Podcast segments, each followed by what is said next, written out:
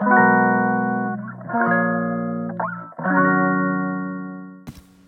い皆さんこんにちは。本日で37回目の放送となります。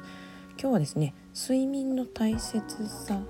についてお話ししたいと思います。私あの日頃からですねあの Apple Watch を使っていてえっ、ー、と Apple Watch のえっ、ー、とアプリでですね睡眠を分析していますよというふうにえっ、ー、とお伝えしているかなと思うんですけどえっと私が今使っている睡眠アプリがですねオートスリープっていうアプリです。でこれはあ、えっと、iPhone の中に、えっと、アプリをインストールしてで勝手にあの Apple Watch からデータが、えー、iPhone に、えーまあ、送られてでそこで iPhone の方で、えー、自分がどういう睡眠をとったかっていうのを見ることができます。でこれをね、えー、やり始めたのはえっとまあ、睡眠がすごく大事だなっていうのが分かったからなんですけどやっぱいろんな本にねあの睡眠大事ですよってよく書かれてますよね。あの自己啓発本とかやっぱ経営者の方が書かれてる本の、まあ、ノウハウ系の本を読むと結構いろんなところでね睡眠大事ですよって書かれてるんですよね。で私もえっとまあまあ、きっかけになったちょっと大きな影響を与えた本が、えーと、勝間和代さんが書かれていた「ライフハック」っていう本なんですけどこの本にもですねあの睡眠の重要さっていうのがすごく書かれています。で勝間和代さんもなんかねイメージからしてなんかすごく忙しい方っていう感じですよね。で勝間さんもなんか、まあ、年齢とか、まあ、があのねあの貶めされてそういうふうに考えられるようになったのかわからないんですけど睡眠がすごく大事だと感じるようになったと,、えっとおっしゃっててでえっとまあできれば8時間ぐらいね寝た方がいいですよっていうふうにおっしゃっています。であのまあ私もこのいろんな経営者の方見てて思うんですけどやっぱできる方こそあのすごい敏腕経営者の方とかすごいできる人ほどなんか早寝早起きをしているなってちゃんと寝てるなっていう印象があります。で最近で言うとなんかあの Facebook のね創業者のジェフ・ベソスさんがなんかすごく早寝早起きであのきちんと眠る方みたいな感じであのネットとかにも書かれてましたけどあのなんか昔はねショートスリーパーの方とかなんか全然眠らなくてすごい仕事できる方とかなんか結構もてはやされたというかなんかそういうのがなんか羨ましがられたというかっていう結構あったと思うんですけど私も結構そうだったんですよ。なんか眠らずに仕事するのがなんかえ偉い人ではないけどなんかそうやって成果を出す人が、うん、なんか称賛された時代ってあったと思うんですけど最近はもう健康のね観点からあの睡眠はとった方がいいですよっていう、まあ、トレンドもあるかなと思います。で、えっと、勝間和代さんもね本に書かれてるんですけどあの睡眠すごく大事なので睡眠時間を確保するために、えっと、一日のねあの作業というか時間を、えっと、やらなきゃいけない作業をあの天引きして、えっと、先に、えー、睡眠時間を確保すると。あ逆ですね睡眠時間を確保するために先に睡眠の時間を天引きして、えー、まあ、例えば、えー、11時から6時は眠るから、まあ、その間時間確保するためにこの、限られた時間で自分の仕事をこなしていくみたいな風に、やっていった方がいいですよってそれぐらい睡眠ってすごく大事ですよっておっしゃってます。でえっとまあでもね睡眠時間で長すぎても短すぎてもちょっと死亡のリスクが上がっちゃうらしくてまああのグラフだからデータデータで言うとねあのグラフがちょうど7時間ぐらいがあのまあ寿命の長さがあの一番長くベストな時間みたいであの6時間とかねそのまあちょっと短く過ぎたりあの8時間ちょっと長すぎたりとかするとまた逆にねあのこの死亡リスクが上がるみたいなんですよ。まあ、なのでやっぱ自分にベスト人によるんでねあのどれぐらい寝た方がいいかっていうのは。まあ、あの自分のベストの睡眠時間っていうのを探って、まあ、なるべく毎日その睡眠時間を確保するというのがいいのかなと思います。でえっと10時から2時っていうのはねゴールデンタイムって言ってあの、まあ、人間は本当に休んだ方がいい時間っていうことらしいんですよ。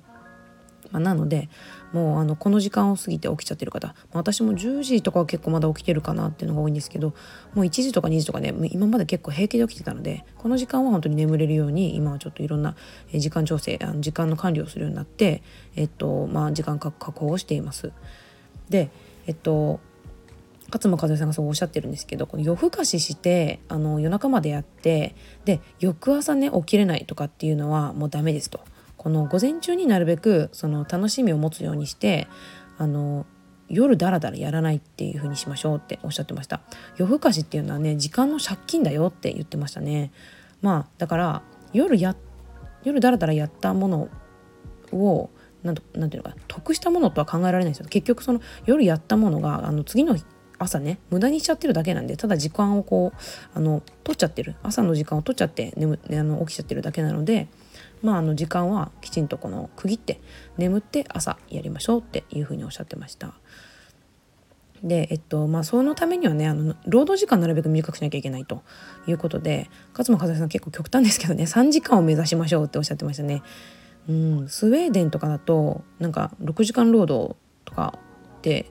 なんか決められてるみたいで。日本のなんかあの8時間の労働時間ってあれは労基法にね定められたそのギリギリのねマックスの時間であって決して8時間働きましょうっていう意味ではないんですよ。その8時間が基準っていうわけではないんですよね。だから8時間があくまでマックスであってまあそれ以上を働かないようにっていうことなので、まあ、なるべく短くできるんだったらまあ仕事を効率化してえっと時間短くして睡眠時間とか自由な時間を確保しましょう。ということでした。でえっとね私、まあ、睡眠を確保することであのすごくいいメリット、えー、が4つあると思うんですよ。まあ、ネットで調べても出てくるようなことなんですけどまず3つはですね最初の1つは、えー、っと病気を防ぐとかやっぱ健康的な面であの睡眠はすごくいい効果があると思います。とねやっぱ眠らないとねあのホルモンバランスが崩れちゃうらしいんですよ。なんか寝てる間に人間ってやっぱいろんなあの内臓とかも休めてホルモン副交感神経がであの出てこのリラックス状態になってホルモンが、えーと、出るのでそのバランスが崩れてしまいやすいと,、えーと、あんま眠らないとでそうすると高血圧とか高血糖とかっていう、えー、まあ症状になりやすいと。でそれがま積み重なるとですね心筋梗塞になっちゃったり糖尿病になったりするリスクが高まりますよっていうふうに書かれてました。でまあ、これとねちょっとあの付随するかもしれないんですけどあのそれゆえその、まあ、バランスが崩れるっていうのもあるしあとその寝てる間に、えー、ストレスがあのなていうのかな調整されるっていうか寝てる間にこう人間ってあのストレスがリリースこうリラックスされてあのその日のストレスを、えー、解放することができると思うんですけどそれができないからあの太りやすいですよね。あのそのホルモンのバランスとかもあると思うんですけど高血糖とかあの高血高血圧とかのあの問題もあると思うんですけど、えー、太りやすいのでまああの体にも良くないしあのあとね成長ホルモンが寝てる間には出るらしくてそれがこのお肌のターンオーバーにあの働きかけてるみたいなんですけどあのやっぱ眠らないとお肌って荒れますよね。女性はね特に気になると思うんですけどなので、まあ、ダイエットとかお肌にもあのやっぱ睡眠はすごくいい効果を発揮すると思います。でやっぱねあの眠らないと太るじゃないですかあのストレスもたまるしストレスとダイエットって本当に大きく比例してると思うんですよね私もあのやっぱ東京にいる時にすごく実感したんですけど忙しくて本当睡眠時間なくてあの特にもうストレスがたまる仕事をしてる時って本当に太ってたんですけどあの私この離島に来て、まあ、離島に来る前もそうですけど、まあ、ストレスあんまないんであの普通に別に何もしてなくても痩せましたね来てすぐに。あのなのでやっぱストレスとあのこの肥満っていうのはめちゃくちゃ大きくあの関わっていると思います。で、えっと、睡眠においてこの肥満っていうのはまたさらにあの悪い影響があってあの肥満の方って無呼吸症候群の方多いと思いません？あの喉がねやっぱ気道が狭くなると思うんですよ太ると。でそれであのいびきとかねガーっていびきする上それになんかこの止まっちゃう？呼吸が。この気道が塞がっちゃって。っていう方がちょっと多いんじゃないかなと思います。これネットにも書かれたんですけどそこ関係が大きいらしくてやっぱり、まあ、太ると無呼吸症候群にもなりやすい。そうすると脳も脳に酸素いかないんで余計疲れも取れないですよね。悪循環なんでこれすごく良くないなと思います。はい、であの3つ目、えー、っと睡眠のメリットは、えー、感情や記憶の整理ができるっていうことですね。まあ、先ほど言いましたけどこのストレスを、えー、まあなくすというかこのリリースさせることとあとあの覚えそのその日のうちに覚えようと思ってこうにいろいろ情報を仕入れたものを、まあ、頭の中で整理してあの記憶の定着につながるということですね。だから勉強してる人ほどやっぱり睡眠は必要ですよね。一夜漬けって良くないですよね。やっぱり昔よくやってましたけど。はい。で4つ目がですねこれ私の意見なんですけどネットに書かれてなかったんですけど私これすごくあの自分があの大事っていうかこれがめっちゃメリットだったなって思ったのが時間の管理。をすごく意識するようになったことですね。先ほど先ほど言ったあの勝間和代さんがねあの睡眠時間確保するために天引きしましょうねっていう話なんですけど、まあ、それをすることによってやっぱりねあのいろんなあのあの作業あの一日にやらなきゃいけないことを区切ったりこの時間制限をつけたりするようにしたので時間管理がすごくあの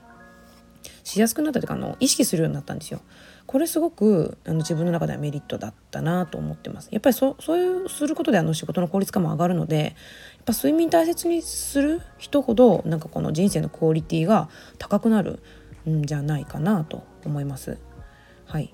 ということで今日はあの睡眠についてちょっとお話ししましたあの結構ネットでねあの拾ってきた情報もあるんですけど、まあ、基本的にはあの勝間和代さんのライフハックから、えっと、ほとんどの情報は、えっと、仕入れてあこの本のあ今日の内容は、えっと、仕入れてます。はい、という感じで今日はこの辺で終わりたいと思います。はい、それでは。